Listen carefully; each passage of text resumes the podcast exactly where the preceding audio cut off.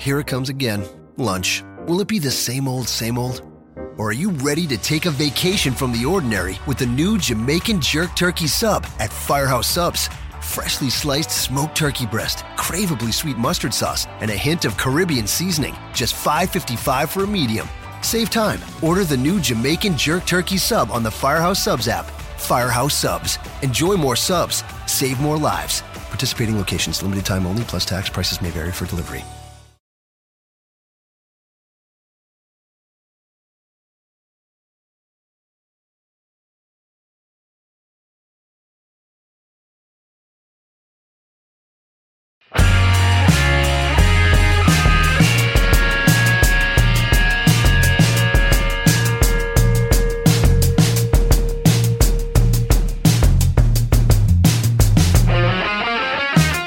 Shake Them Ropes. It's the Thursday show. My name is Chris Novembrino. I am joined by Jeff Hawkins.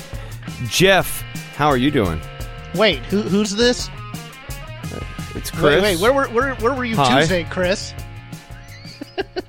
I was reading the book you sent me, the one about sparking joy. And, and Oh, let me just say, I'm finding really an inner peace, a warmth, even. It's like a blanket for my heart. I'm not sure if anybody listened to me on Tuesday, but I did a solo show. I was about the main roster. I had a few rants in there. Other than that, I'm doing fine. I'm uh, trying to get to the weekend. That's all I'm trying to do. Yeah, so we will do a review of Money in the Bank. I am still taking a break from Raw and SmackDown, and that is uh, that's basically going to be until the wild card is a thing of the past. Um, where would you like to begin today? Uh, gonna do a little bit of a wrap up and some news here, and I'm gonna, you know, because I don't have a lot of strong thoughts on any of these three shows. I, I was thinking about something in the shower, and it'll be part of this news. So, uh, get get ready to try and uh, try and explain some things. Or This is uh, a shower or talk me thoughts podcast now. Yeah, it was a shower thought. It was literally a shower thought. Um, former WWE talent Ashley Massaro was found dead. Um, details to be released. She was 39 years old, died in her home in Suffolk, New York. Uh, Ric Flair taken to the hospital for a quote unquote procedure. Um, some said it was serious, some didn't. Seems to be doing okay. I believe they were just replacing his pacemaker, which they probably wanted done before he got on a plane, because my dad has had a similar type of incident. Uh, no word yet if the roast has been affected. Uh, I'll talk a little bit about the roast after it's finished, because I'm uh, tangentially involved, possibly, in it. Uh, let's see what else. Oh, uh, Alexa Bliss has been declared medically unable to compete. She is not going to be in Money in the Bank. Taking her place, and makes sense story wise, Nikki Cross, who was on Raw this past week. So uh, it's going to be Nikki Cross taking Alexa Bliss's place against. Let's see who's who's in this thing. Uh, Bayley, Ember Moon, Mandy, uh, and on the Raw side, well, we know who's. uh, I I went. I had my Money in the Bank preview on Tuesday. I'm not going to do it by ear today, but uh, let's get into this shower thought. AEW today announcing that they will be on Tuesday nights on TNT television in prime time. Here was my thought, Chris. I'm I'm increasingly a little frustrated. I know prime time is where the money is, the big money is. But I would have liked for one of these companies who decide that they want to run in prime time automatically to instead start where a lot of the nostalgia is and maybe in that early evening of Saturday night slot. Oh, The 6:05 oh, okay, Eastern slot. okay.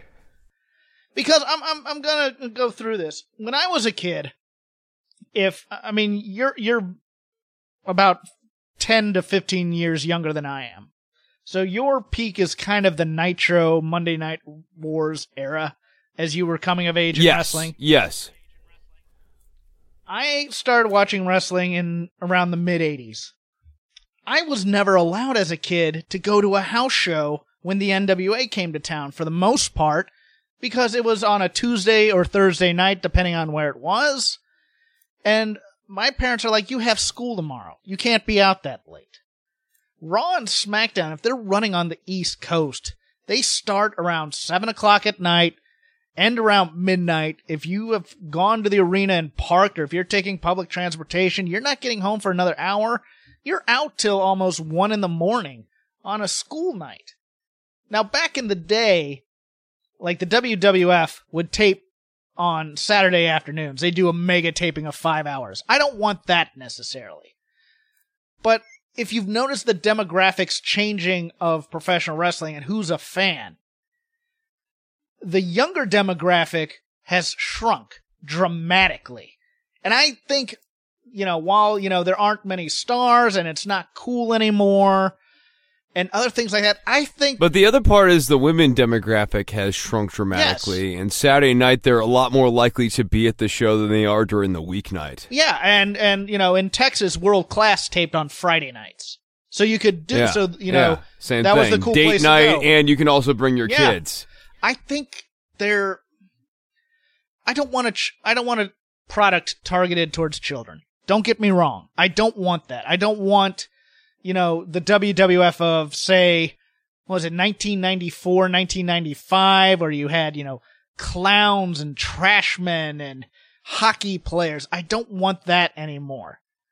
But I think some regard has to be given to an accessible time where all ages can watch. And I think one of the reasons why most of your wrestling audiences are 20, 30, and 40 something men in black shirts with graphics on it is because of the move to prime time over the last 20 years or so. Yeah, and I also just think the product and the product's target audience has changed a little bit. I ironically when you make something that's targeted for children, children don't like it as right. much because what children want is something that feels like it's dangerous. It's for someone older. Yeah, right. It's older than them. Right. It's dangerous. Exactly. Like this is for adults, but, even if it's not actually for adults. But that Saturday evening, 6:05 Eastern time period.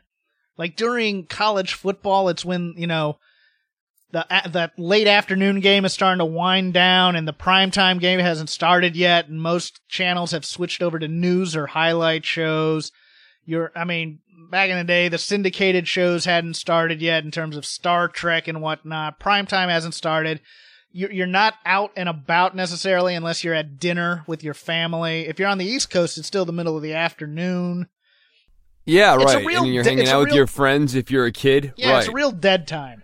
And I, I think that's that's a nice sweet spot that they that someone should explore one of these days to see if it would work. I don't know if it will in the in this kind of climate. I, I just don't. But it was just something that just kind of came to me where I'm just like, come nobody goes into that Saturday dead time that just no, uh, you know, you're not ready to go out in the club yet. You might be pre-gaming. You're not out at dinner. You're not watching any sport. There's nothing on. So you're trying to find a movie or something to stream. That'd be the time for wrestling, I think. But, uh, what do you think about them running on Monday night on TNT and just going no. up against Vince no. right now? No. No. Why not? I just, I, I think, um, market share being what it is, it's an uphill climb. I'm sure, you know. Vince's product is so dead and also so long at this point. Well, they're already touring. For I mean, AEW is going to be touring with these shows. I think they're starting a little too big, in my opinion. I do. I think they're going. Oh, I think they're going a little bit too I'm making a devil's advocate argument right now. I think Tuesday is actually not a bad Well, now it's them, not going to be but... because by the time they get there, SmackDown will have moved to Friday. Yeah, that's true too. I hadn't thought about that. So that really does open up a nice little slot for it them. It does, but at the same time, you know, if it's a pay per view weekend and you've watched Sunday four hours of pay per view and you've watched Monday Night Raw because of habit, if you have the well, I think you run on TNT to get the stumble upon factor. Yeah, that that's kind of what I'm saying. Is is if you're in prime time and you're doing TNT, you're doing TNT in prime time to get people who are flipping through the channels and like, oh, whoa, wrestling's on. Yeah, I, I guess so. I think Tuesday is still also an NBA night for them. I'm not positive on that. I think Thursday's their big one, but Tuesday I thought was their minor one. Thursday they're on TNT. Usually it's Wednesday is the big night. Oh, okay. I, I don't see. Yeah. You know, you. This is some. I'm I going. I'm going on what I used to know, and it used to be Tuesday. Wednesday. Friday are the big multi-game nights. Thursday is TNT. Okay. And so there are like fewer games, but they get the TNT national coverage. But so so TNT doesn't run basketball on Tuesdays anymore. no. Okay. Uh, well, that's my rant for AEW. Um, I again, none of these shows really spoke to me. There were a couple moments on. I don't know. You got a lot of Ligero this week, and I know you're excited Oh, to talk about goodness. that. I, I, that kid works his ass off. I will never. I. I, will never trash his. he definitely tries. Yes. It's just not capturing my attention at all. Right, and you know they just they well he's the uh, Le- Leishian, The luchador, luchador from Leeds. Leeds. and that's all you know about him. I mean, they did a bit of a graphic on uh on 205, which was very nice. and he had a video slaughtered him. package thing. Yeah, it was the same thing. Yes, yeah, yeah. I'm from Shall we start with I'm a 205? Um, yeah. Okay. So Humberto Carrillo defeated Jack Gallagher, Mark Andrews, and James Drake in a fatal four way match. This was a nice use of some of the NXT UK guys. Like, I really like Mark Andrews. I'd like to see Mark Andrews on this 205 Live roster. I, I think he gets underutilized. James Drake, I don't know that he needed to be in this match. I, I actually didn't like him being slotted here. Yeah, he he kind of stuck out to me a bit. I I Yeah. like yeah, Mark Andrews is a guy I've I mean that dude has such fun matches every time I've gone to see him live. He, he goes to TNA, he does some great matches there. He gets signed by this NXT UK brand. He's kind of been the wor- he's he's the Bayley of NXT UK. Yeah, yeah, no, he's he's fun, man. I, I liked this match. This was a cool match. You, you know, felt like low stakes, especially when you know it's either Jack Gallagher or Humberto. Well, that's Carrillo where that's what the going to win story was. match. The story was Right. was the Humberto Jack thing. So, but I'm glad they put Humberto over too. Yeah, I'm on board with that as well. And then what else happened here? Oh, we had Ariya Daivari in a tanning bed. Uh, we we had the aforementioned um, uh, uh, Ligero versus Tony Nese in a match Right. to set to basically set up the angle for Ariya Daivari to clock Tony Nese. And oh my God, will Tony Nese be able to recover before the title match on Sunday? The crowd went mild for this match. This just died a slow death. I don't I mean both these guys highly competent. You can't say that Ligero doesn't work, but he doesn't work. You know what I mean? Like it doesn't it doesn't click at least for me. And and I find that a lot of times this guy is working overtime to get half the return. Yeah. Um. Sorry, my mic went out for a moment there. Uh, I, I, he, he does great moves, but the crowd isn't gonna get involved. He doesn't connect Yeah, he with doesn't them because of his the mask covers too much of his face. Exactly. So even when he tries to, sp- yeah, well, it does too. But even when he tries to speak to the crowd, that mask covers up like more than half of his mouth area. So if he's going to say something to the crowd, he has to say it audibly loud because you can't read his lips. I, I mean, these are little things, but yeah, that mask does not help him at all. And and I actually think that the black color scheme is one of the better color schemes. I thought the one that he had on NXT UK, the blue and green, looked absolutely ridiculous. No, I, I, I would agree with that. So, shall we move on to NXT UK then? Uh, if you'd like. Yeah, I mean, you know that that's what we This had a do. lot on the show. I thought, I mean, I looked up and I went, man, this is like the fifth match on NXT UK, and Yes, and it was like, there was a lot going on in this show. yeah. Uh, the one thing that I popped hard for, I love the pairing of Jinny and Jazzy Gabert. I Yeah, no, I'm a big fan of that. I like those two. Uh, that's great. I don't know if you're you're aware of Jazzy's background a little bit. Um, I am. No, I actually was doing stipulation here on the Voices of Wrestling podcasting network. Shout out to 2013 Voices of Wrestling. And th- back then she was alpha female, Mm-hmm. and I was a big fan of her.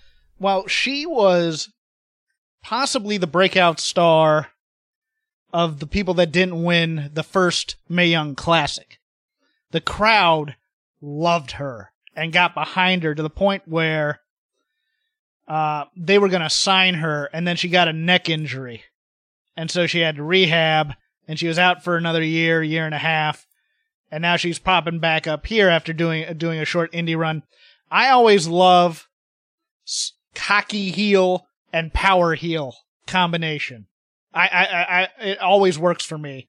And Jinny no, she's a perfect foil for alpha female because Jinny is like so slender. Beauty and the Beast. And so when yes, and when they have these tag matches too, Jinny will be able to sell like bloody murder and then make the tag to alpha female, like the desperation tag. Now, now thank uh, God. Th- there's a lot of dynamics. Thank God Killer Kelly with. left Xia Brookside there to die. Oh, yes, yes. Because yes. if you see a monster, you run. Xia Brookside, God bless her. She's a sweetheart. She's a pixie. She, you know, she's she rides unicorns and flies around. She had to die. I'm telling you, the airplane and the skipping. Skipping is a gimmick of death for any woman wrestler, but the airplane is very close to the skipping, and that's also a gimmick. I believe of the kind of skipping opinion. she's doing, though, that's an homage to Paige. Oh, okay. Um, sure. You know, but uh, but it's like, hey, we're gonna take her on together. Killer, Killer Kelly goes, no thanks. she keeps sizing up the situation, and then Kelly's like, "Yeah, oh wow, she's getting closer, and she's still really large. Oh wow, okay." Yes, I have, I have gushed over Jinny enough. I'm I'm very I'm very looking forward to uh, hopefully at a takeover being able to see Piper Niven and Jazzy Gabert go at it. I, I think that'll be a lot of fun too. I kind of liked this Jamie Hayter. I thought she was fun.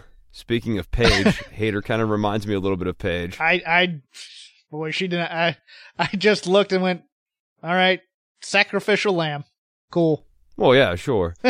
um, Toni Storm gave a very weird promo to my eyes because, like, the way that promo was delivered, it was as though who's her upcoming opponent? What's her name? Um, blanking on the name right now. Oh, um, she has um, the Portishead theme. Yeah, the uh, the the blank blank show. I forgot her name too. Hold on, no, I'll get to it. Vamp a little bit. Boy, talk about the interview. Yes. So in the interview, what she was saying is that her opponent has gotten into her head, and that so much so that she's going to put the title on the line, and the way that that narrative sort of traditionally flows is that's sort of a fundamental mistake that the heel has gotten the baby face to make. Nina Samuels, Nina Samuels is her yeah, name. no, I, I had it. Yes. I didn't want to interrupt. Boom. You. No, no, I, I, it just popped in my head as I was saying it. So it's as though Nina Samuels got into Toni Storm's head, but I don't think Nina Samuels is going to win the title here, especially with the debut of Jazzy Gabert. And that's sort of my knock on the Jazzy Gabert debut this week. I think it gets in the way of the Nina Samuels title match. And if you didn't have Jazzy debut this week and waited until after the Nina Samuels title match, I would have almost nibbled that Samuels had a chance of knocking off Toni Storm. No. Not a huge chance, but I would have nibbled. I well, I, I think Nina Samuels is the perfect B villain. She's the one who can lose on a takeover UK television taping. I don't think she was ever going to get set up for a for a takeover. She's she's not at that level just then yet. I wouldn't have had Toni Storm deliver the promo in this way. Really? Then. Because yes, no, I, I wouldn't have. Okay, um, I, because I, I think it makes it takes too much away from Nina Samuels. I I, wouldn't have let Nina Samuels get under her skin this. Oh, much. I would have because I think I think you have to build up these the, some interest for these NXT UK shows. My issue then then I'm saying you have to wait for then you have to wait for Gabert. Then that that's what I'm saying is like if you're talking about building up interest, that's what I'm saying. You're trying to get me to nibble. So if I'm going to nibble, I need to have this belief that Nina Samuels has a chance of knocking off Toni Storm. Not a huge chance, but you need to like make it seem more likely than less likely. This is a weird promo for me because I was watching it and I really loved it for the first half and then I hated it by the end. And it was one of those weird things where she was coming off. What made you hate it? Um, it, I'll, I'll get to it.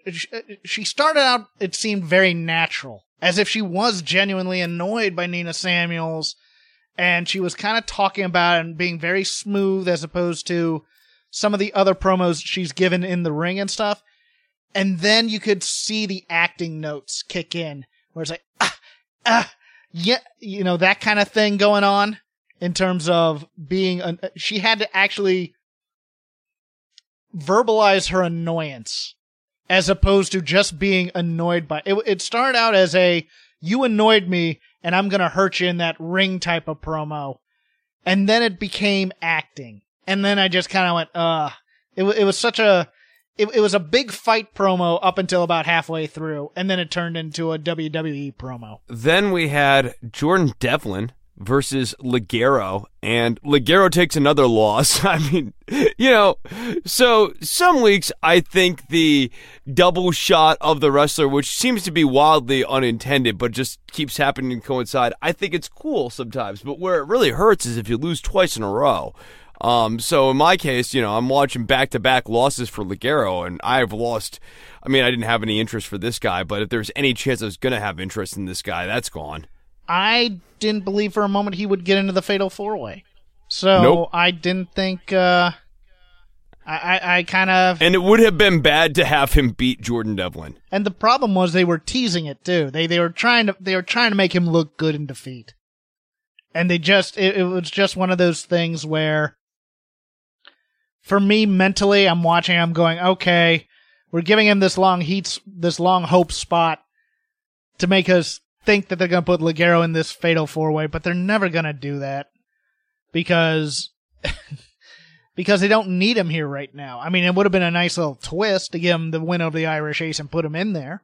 Um, Devlin continues. Are we doing anything different with Devlin? Are we? Are we turning him face? No, I don't think so. No. Devlin continues. Okay, to be great. I, I wasn't. I, that like promo with Radzi, I thought kind of shaded a little bit towards the "I'll just fight anybody" kind of like gray area. oh, I thought that was cocky. I thought that was meant to come off as cocky. You know, you don't have a, you know, a jack, a king, or you have an ace, and you know that goes. eh, You know, it, it's it's that cocky, nobody can beat me, uh, promo that I thought.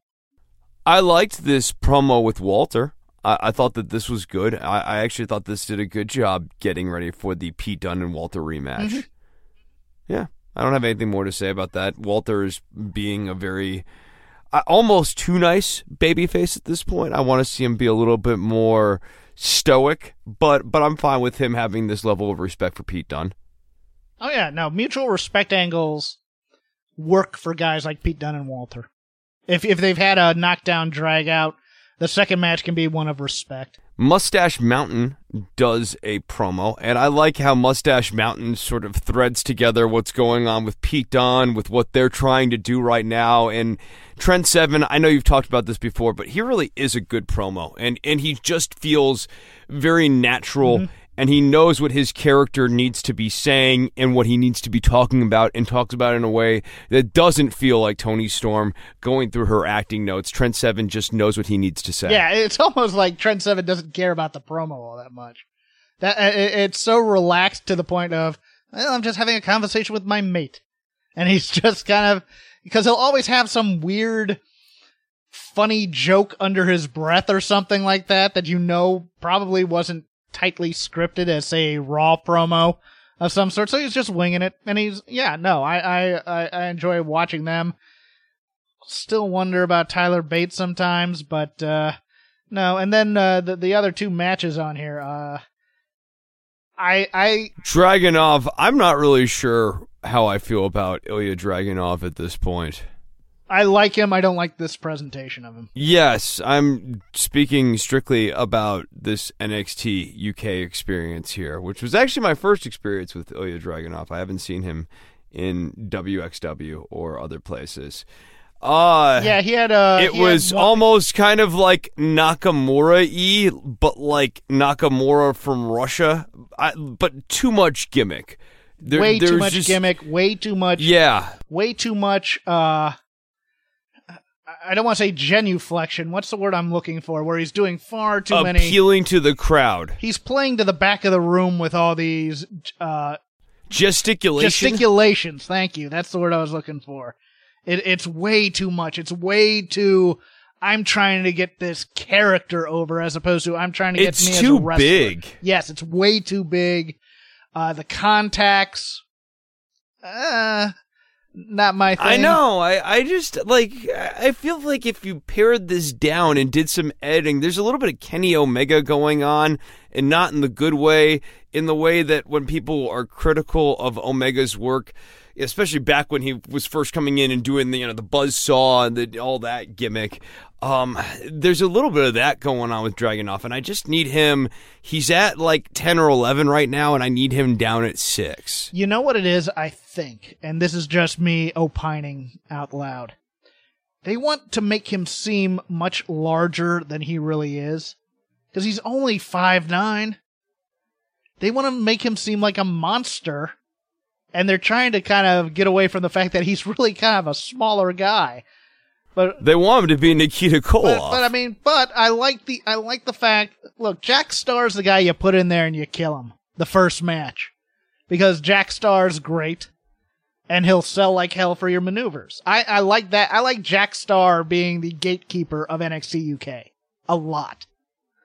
Um, but yeah, no, Ilya Dragunov's like 5'9", 180 five or something like that. So yeah, but they wanted to make him seem like he's six five, two twenty five, and he's not. But uh, yeah, the the, the that's going to be a problem down the road because of the the way that they're trying to present him. I, I mean, he he does look tough, but I I want him to almost be more like a classic Dean Malenko type. Yeah, but if he does that um, against like a, yeah. a, guy like Walter or a guy like uh, Dave Mastiff, you know. The, the big guy's gonna look at him and go, "All right, Flea." right. Just right, right. So I, that's what I'm saying. I want him to be a little bit more joint targeting. Yeah, you want him to methodical. be a technical killer.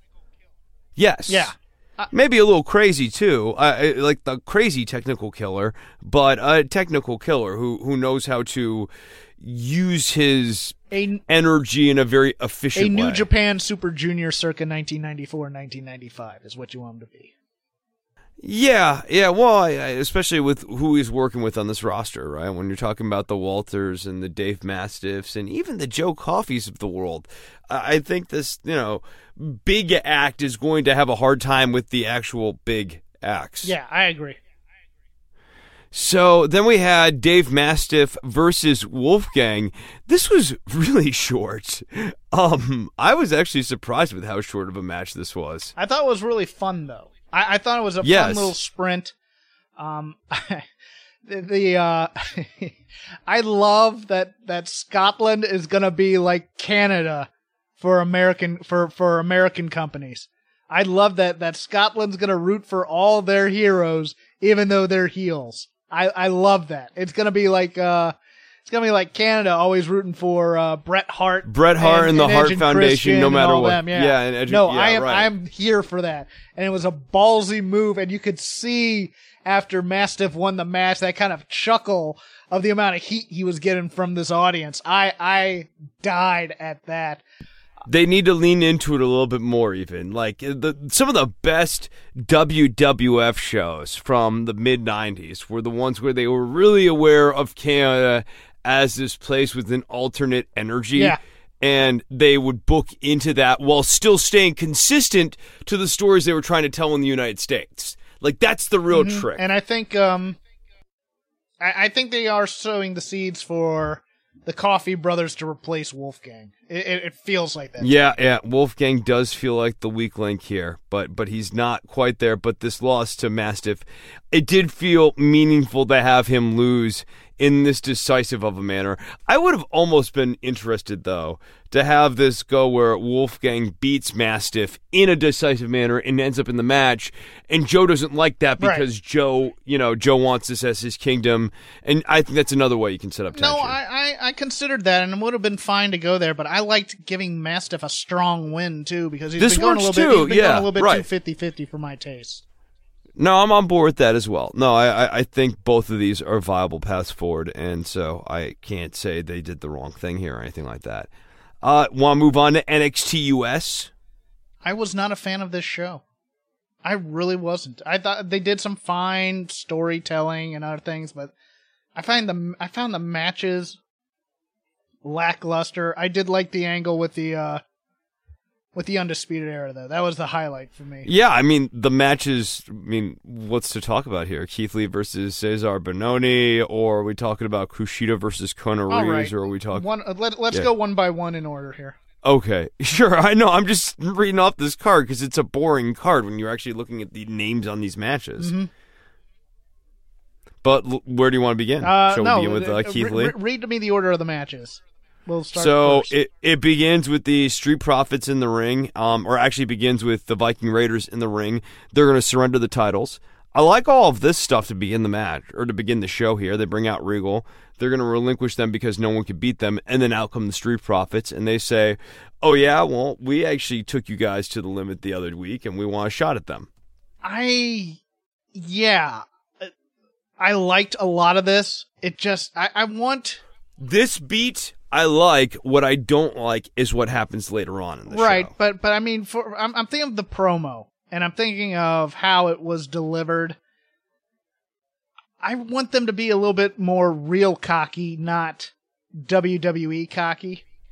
You know, There's a problem that this still feels like the Viking Raiders are running away. Right. You know what I mean? Like like there there's something wrong with the energy And it- here of we're now going up to Raw to kick a whole bunch of ass, Well, but for me, it's because we're so busy doing for me, it's more Yeah. Montez Ford feels like he's just here to have a good time. Montez Ford type of thing. I that that was my issue with it. It was a little too jokey for my taste, but Yeah, no, I think both the heels and the baby faces have an issue here. And I mean, part of it is that the Viking Raiders have gone through a face to heel transformation, and then you had the Street Profits bring up the fact that they were the War Raiders, and then the crowd's chanting war. I didn't think that was helpful. Right, just- yeah, I- it's, yeah, it's playing, they tried to get too canon, cute. which I don't. I don't mind that, but it's like okay, that was for the that was fan service. That didn't that wasn't story service. So then we had Keith Lee versus Cezar Bononi. And, you know, like, can we talk about Cezar Bononi here? I think that if you're to put this much time into this guy and you're going to have him come back from injury and you had him talking kind of positivity stuff on the internet and you have Mauro highlighting that, you've got to just lean into the relaunch of this guy. And if you're going to bring him back as a heel, then you need to have sort of a decisive way that you're bringing this guy back as a heel, but then he doesn't need to be in the ring here with Keith Lee.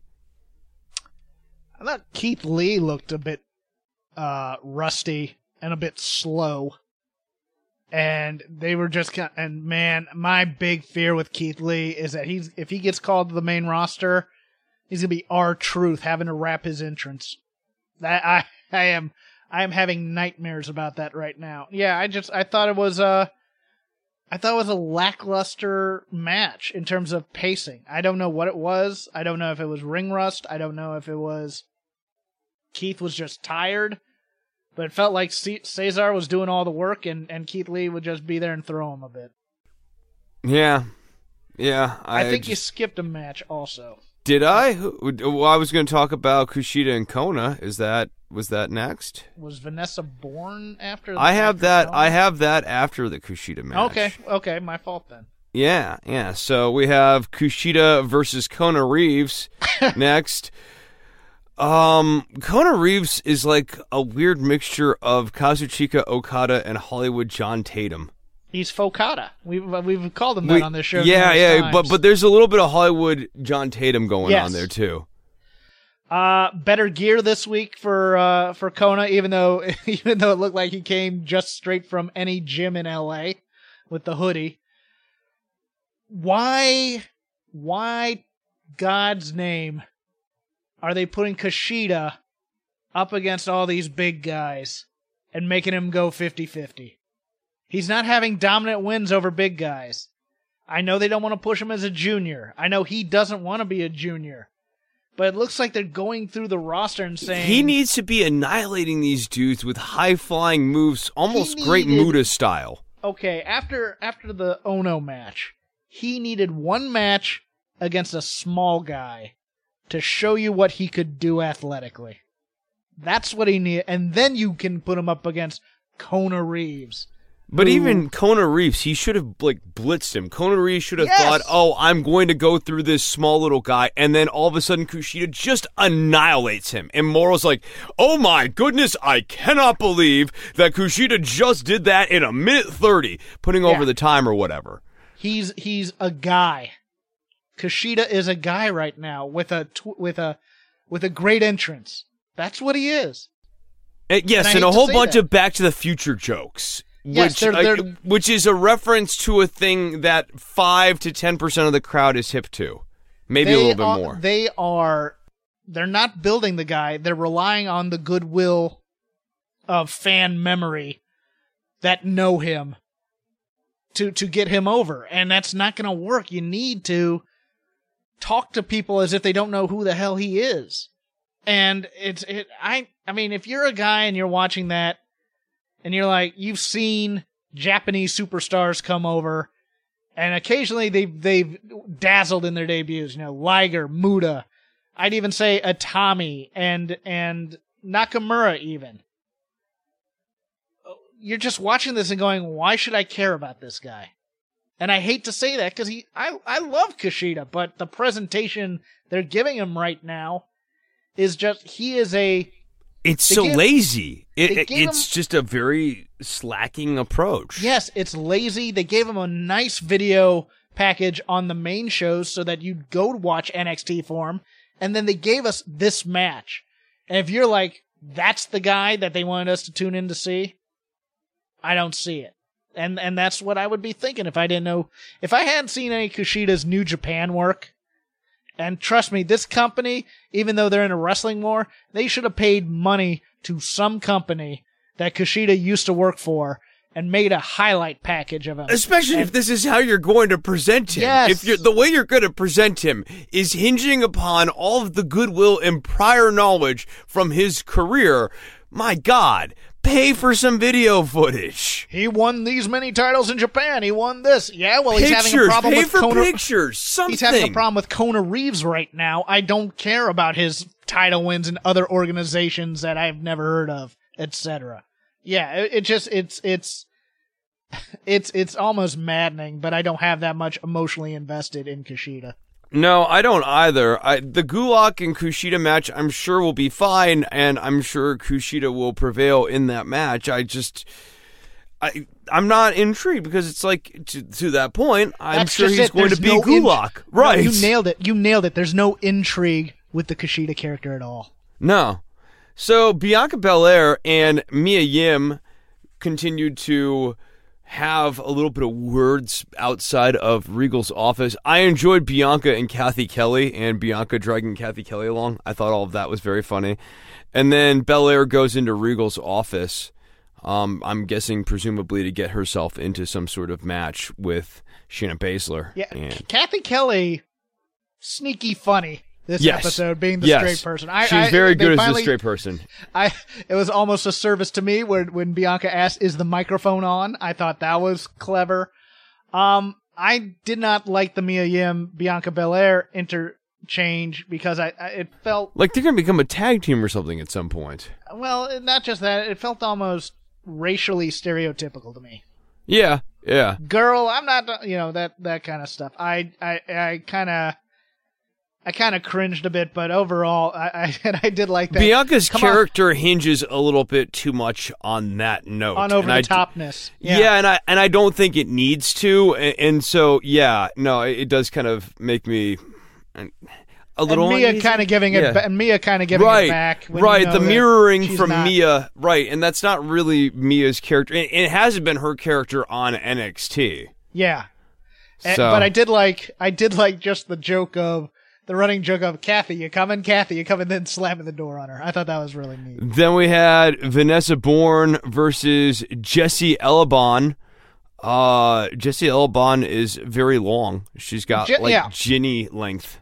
I can go in a bit about um both of them. Uh, Jessie Elaban is was in the second Mae Young Classic. Uh, had an inauspicious debut, but her her promo video was something because she comes off as kind of this geeky nerd character. She was doing something on- the Florida Loop called the Jesse Show, where she was kind of like she was almost playing the Bayley superfan character that Bayley originally was. Um, she she she she would get in there in the in the ring and act kind of dorky and clumsy and basically throw her as she put it throw her body at people. I think this is an attempt to kind her. What's her, gimmick? up. Is she the one who was trying to still learn wrestling? Was that the gimmick with her? I believe so. I'm not. okay, I'm not positive, sure. I, I never saw. enough of that I, but I heard about that gimmick. I never actually saw it.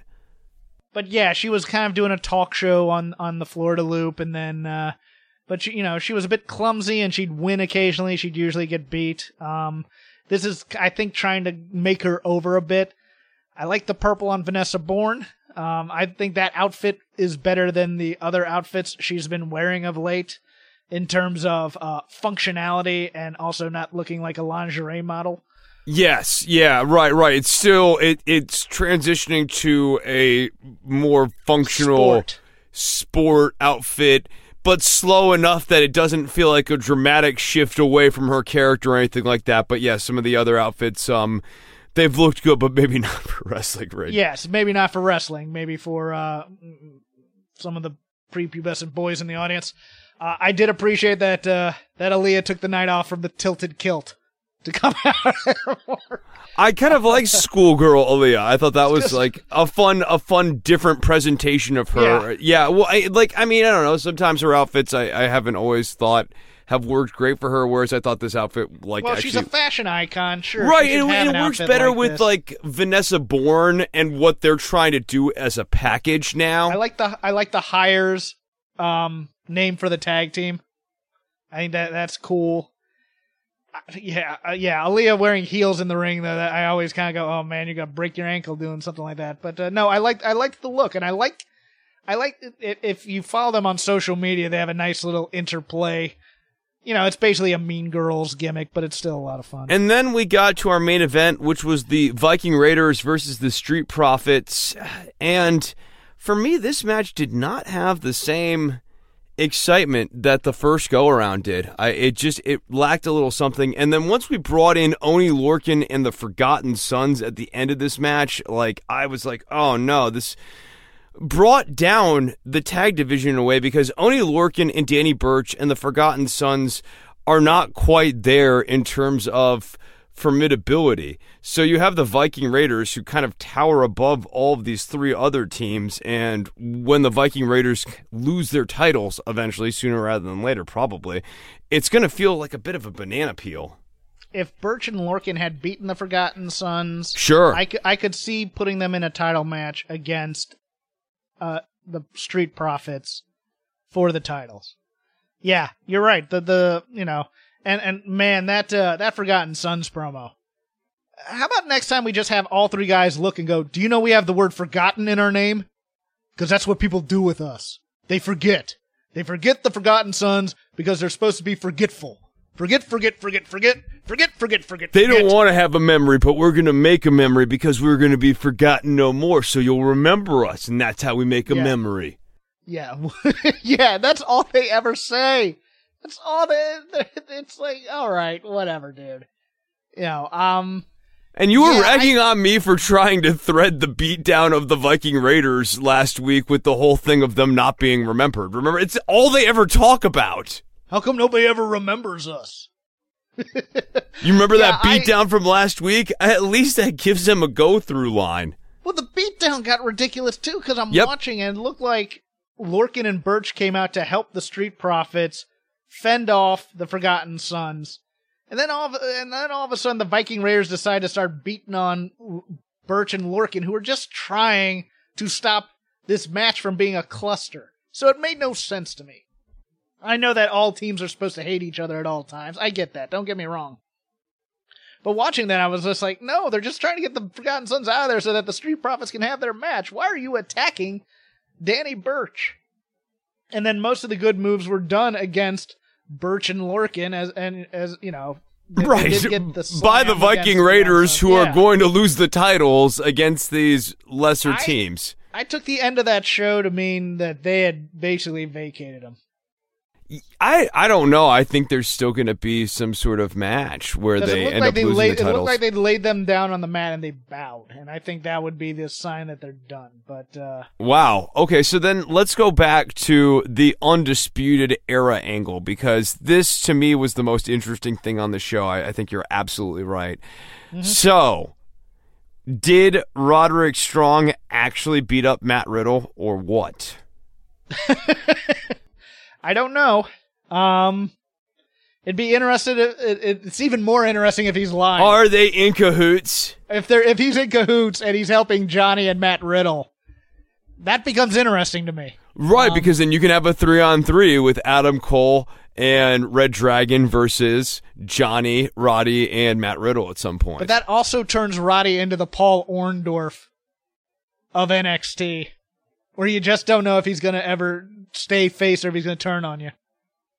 That's okay. Th- Okay. Honestly, is that is that a bad thing for someone like Roderick Strong, where Roddy is on the card? I um, think that actually makes him good for title because they don't want to put the belt on Roddy, right? You never actually want to put the main belt on Roddy, but this allows him to occupy in the upper mid card tier where he can go and challenge for the North American title. If you want to put the North American title on him at various points, you can as either a face or a heel.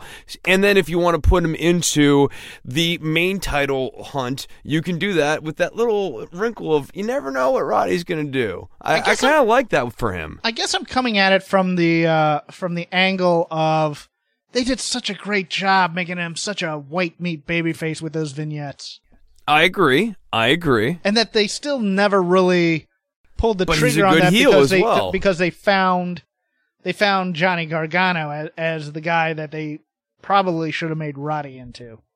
I also think he works better matches as a heel than as a babyface. Yeah, the backbreaker is. I mean, being master of the backbreaker is is a heel thing because baby faces shouldn't be sadistic in some way. So yeah, no, I. Well, if I you break the heels back, they don't have that ability to kind of tower over you and be menacing because their back's hurting. No, but you know what it's a I'm very saying. Bad, It- it's no, a- no, no. I no, I know what you're saying. That's why I'm I'm building off of it. I'm saying that like targeting the back as a baby face on a heel leaves the heel with very limited places to go if they're going to have to start selling their back. right. That's all I'm saying. No, I, I, I'm concurring with you, but but I, I also, I mean, I agree. They've done a nice job explaining Roddy as a baby face and all the stuff with his family, and I guess they can turn back on that. Uh, they can get back to the idea of Roddy realizing that Adam Cole's not such a great guy. I do think that's kind of where they're going with this. And there's an interesting wrinkle with Kyle O'Reilly. He keeps doing interesting reactions to all of these moments. Yeah, I'm wondering if they're ever going to get him away from Bobby Fish eh, or partners and kind of explore him as a solo character. I hope they do. I really like Kyle O'Reilly. Yeah, he's shown. I mean, I, I like him a lot more in NXT than I did on the Indies. Oddly enough. Anything else you want to talk about before we get out of here? You want to talk a little bit about the Tom Magee match? I know you talked about that on Tuesday, but I also watched this. Um, it's it's an interesting part of my fandom because I had heard about it, you know, when it happened on Rec Sport Pro Wrestling, and then it became a thing of legend later. Um, I, I think they did kind of a disservice to Colt Cabana, who's really the guy who was obsessed with getting this from the vault because you can get any match in WWE history from from from their vault. You just have to ask for you know what matches you want, and they'll send you um they'll they'll send you a DVD of it. And they always said they never had it.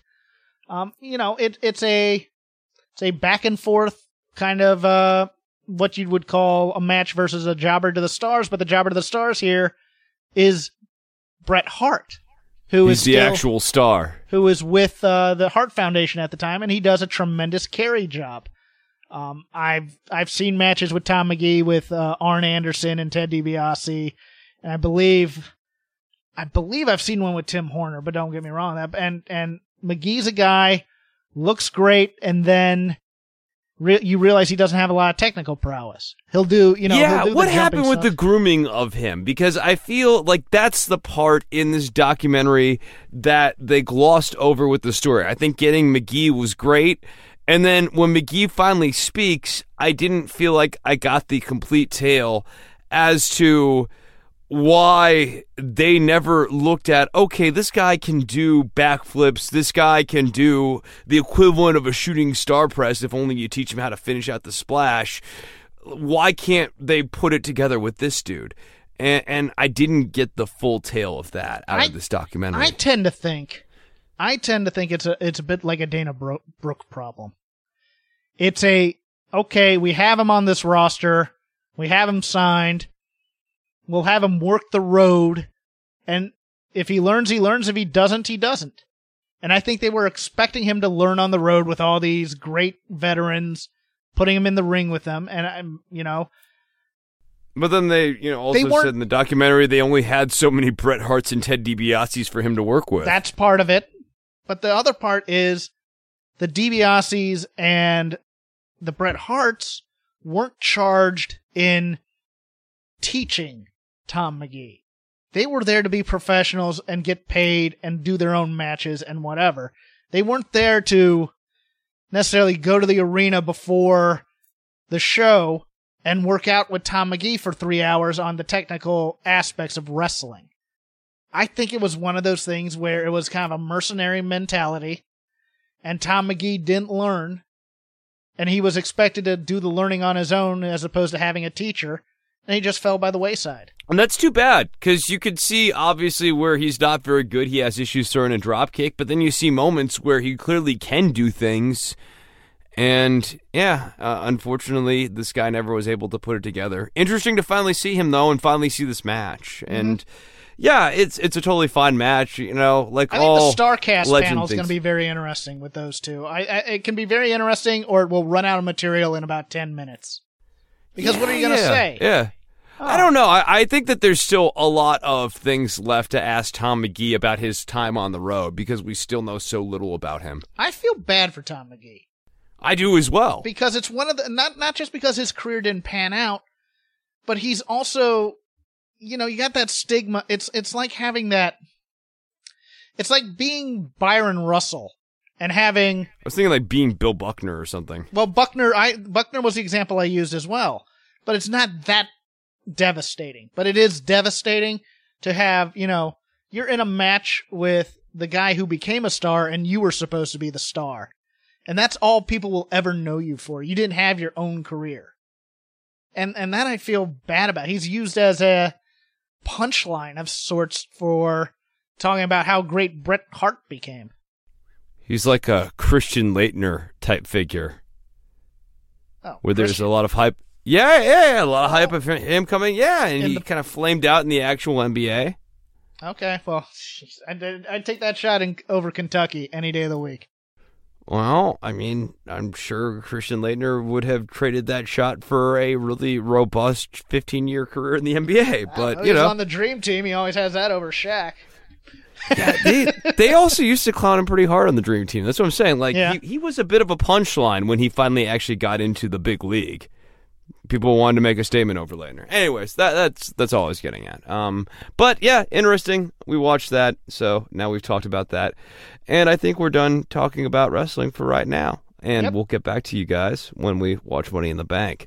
In the interim, my name is Chris Novembrino. His name's Jeff Hawkins. You can find me at C H R I S N O V E M B R I N O. Jeff Hawkins at C R A P G A M E 1 3, Crap Game 13. You can find us at Shake Them Ropes on Twitter. And of course, subscribe to the show on iTunes. You can subscribe to Don't Worry About the Government, my other show, by going to don'tworry.tv or by searching for Don't Worry About the Government on iTunes and Stitcher. And my other other shows, the All in the Family podcast. We just started season three, and look for that on iTunes and Stitcher, the All in the Family podcast. Jeff, anything you want to plug? And if you don't have enough audio for this weekend, oh yes, the Patreon. you can go to the Patreon for as little as a dollar a month. You can hear our reviews of the Andy Kaufman, Jerry Lawler angle. You can hear us do a live watch of Battle Bowl 1992, uh, our retrospective on the Great Muta and um, Hakushi. I forgot. I didn't want to say Jinsei Shinshaki because I don't think that's the correct name. No, I, I, think that is the right name, but I always have a hard time getting it. Like, I, I feel like I get vowels confused Yes. sometimes. Yeah. Um, a couple other shows up there uh, of audio. We had a couple, we had a live watch of a WCW Saturday night. It's only for a, a buck a month. Uh, we may or may not be able to get to that this weekend because this is a pay per view weekend and we need to pace ourselves. But uh, other than that, uh, we might see you Tuesday, or we might just go back to one show a week.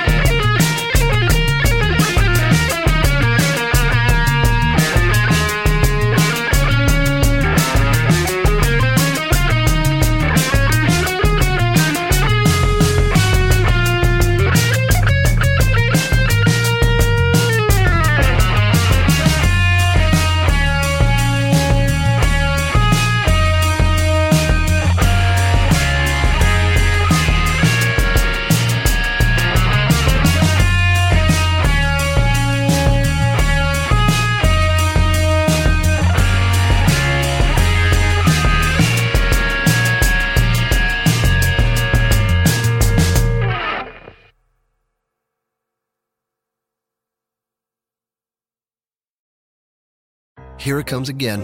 Lunch. Will it be the same old, same old?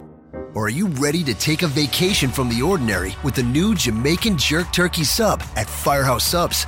Freshly sliced smoked turkey breast, craveably sweet mustard sauce, and a hint of Caribbean seasoning. Just $5.55 for a medium.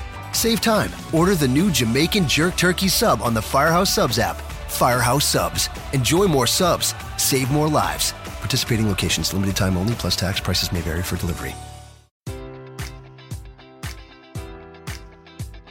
Enjoy all your favorite sports like never before at BetMGM. Sign up using code Buckeye and receive up to $1,500 back in bonus bets if you don't win your first bet. When you register with BetMGM, you'll get instant access to a variety of parlay selection features, live betting options, and the best daily promotions in the business. And with BetMGM at your fingertips, every play and every game matters more than ever. Place your money line prop, or parlay bets with the king of sportsbooks today. Sign up using code Buckeye and receive up to $1,500 back in bonus bets if you don't win your first bet. BetMGM and GameSense remind you to play responsibly. 21 plus and present in Ohio, subject to eligibility requirements. Rewards are non-withdrawable bonus bets that expire in seven days. Gambling problem? Call 1-800-GAMBLER. In partnership with MGM Northfield Park.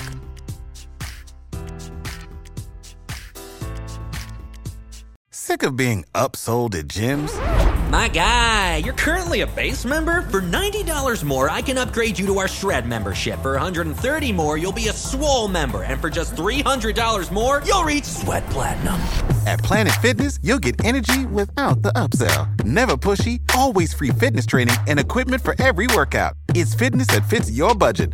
Join Planet Fitness for just $1 down and $10 a month. Cancel anytime. Deal ends Friday, May 10th. See Home Club for details.